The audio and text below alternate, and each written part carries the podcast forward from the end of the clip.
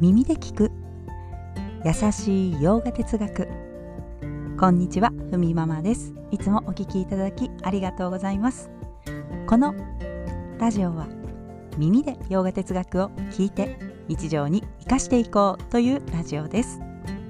はいということで早速今日のテーマに入っていきます。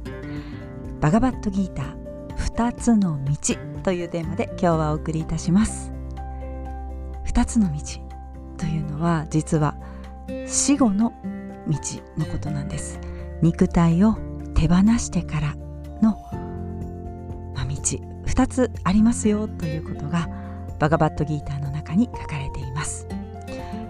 早速まず1つ目はシュックラマールガ。2つ目はクリシュナマールガというこの2つの道。1つずつサクッと紹介していきます。はい、まず1つ目シュックラマールガ。これは二度と輪廻に戻らない道。つまり生と死を繰り返さないということですね。シュックラというのは白という意味でマールガが道という意味です。なので直訳すると白き道ですね。輝きの道に死後行く人がいると。まあ、どういう生き方をすればこの道に行けるのかということが気になりますがもう常にですね自分の与えられた状況を自分を磨くチャンスにする。そういう生き方をした人たちがこの道に行きます。そしてプラスアルファ。ここで瞑想していくとさらにこの道に行く効果が高まるということで、まあ、つまりまとめるとカルマヨーガをしているとシュックラマールガの道に行けますよということです。カルマヨーガ行いのヨーガですね。もう日常の行いすべてカルマヨーガと言ってもいいのですが例えば誰かと挨拶を交わすことそして部屋を片付けること仕事へ行くこともそうです。そのすべてを自らの精神を磨くその場所にしていけばいいと、まあ、私がこれをやったらこんなに得があるだろう。って こういう浅はかな計算ではなくて、まあ、その行いを放ったら誰かのためになるようにそして良き調和につながるように、まあ、そういった気持ちで行いをしていく。ただ これを知っていてもなかなかあここではねあそっかっても日常につなげることができるかといえばね時に難しいこともあります。はいそれは私でした。例えば家の家事ですよね、うん、やらなければいけないことが目の前にあります。なんで私ばっかり家事に追われてあなたやってくれないの？というねこれ私のことですよ。気持ちが湧きました。でもこれを例えば、えー、ラジオ時間にして自分とは違う知恵を入れながら目の前のねすべきことをやっていくとなんだかこの時間も意外とそつなくこなせるなという気持ちになったりとかありますが。とはいえ 疲れていてもう本当に誰かやってくれないかという気持ちになる、えー、ことであれば、はい、自分が今目の前のねやっていること、まあ、タスクをこなしていることで磨かれているんだと。いやむしろ自分が今磨かれるチャンスをもらったんだというふうに捉えることもできるわけです。実際私はそういうふうに思い淡々と作業するようになりました。するとですね何も考えず没頭することができたんですよね。なので私自身はそういうふうに思ってあのもう磨かれるチャンスを私がゲットしたと。私は手にすることができたと思いながらねこなしました。まあ、ある意味それは私自身が自分に納得しながら行いをすることができたということです。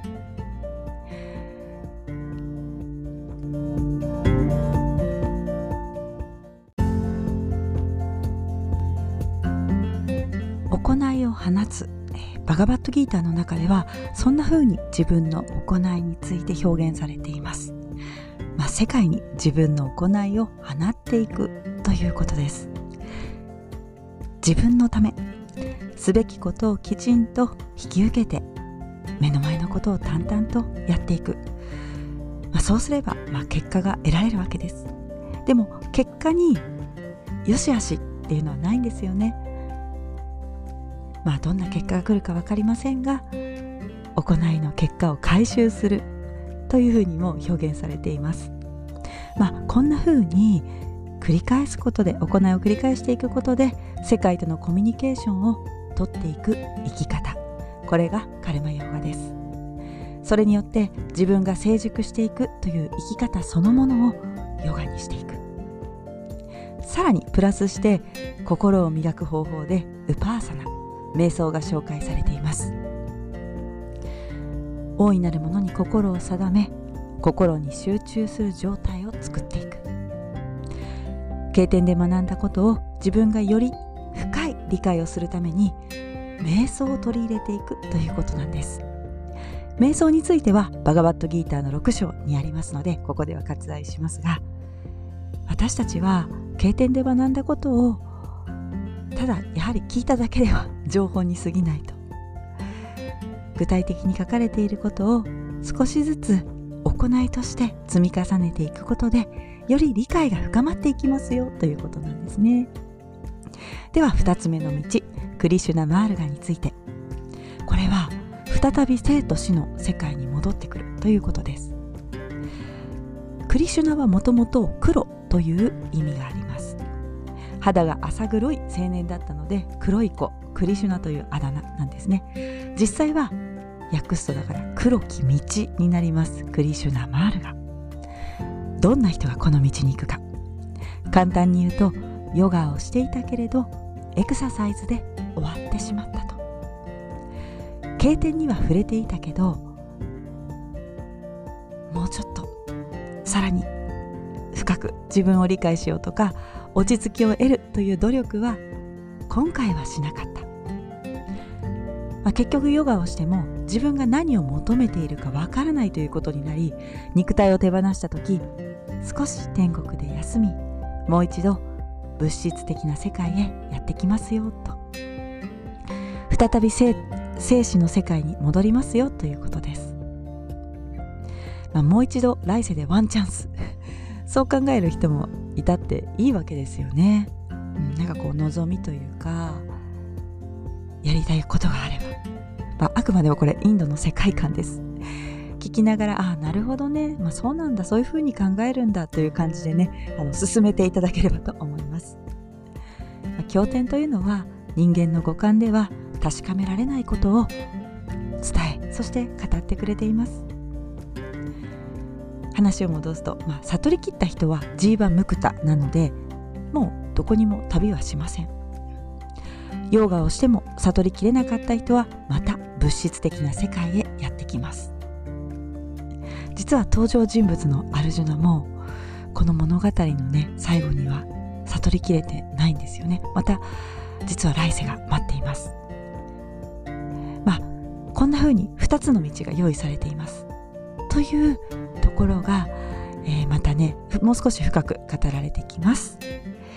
はいでは今日はこんなところで今日一日も皆様にとって素敵な一日になりますように。耳で聞く優しい洋画哲学ふみママラジオご清聴ありがとうございました。ナマステ。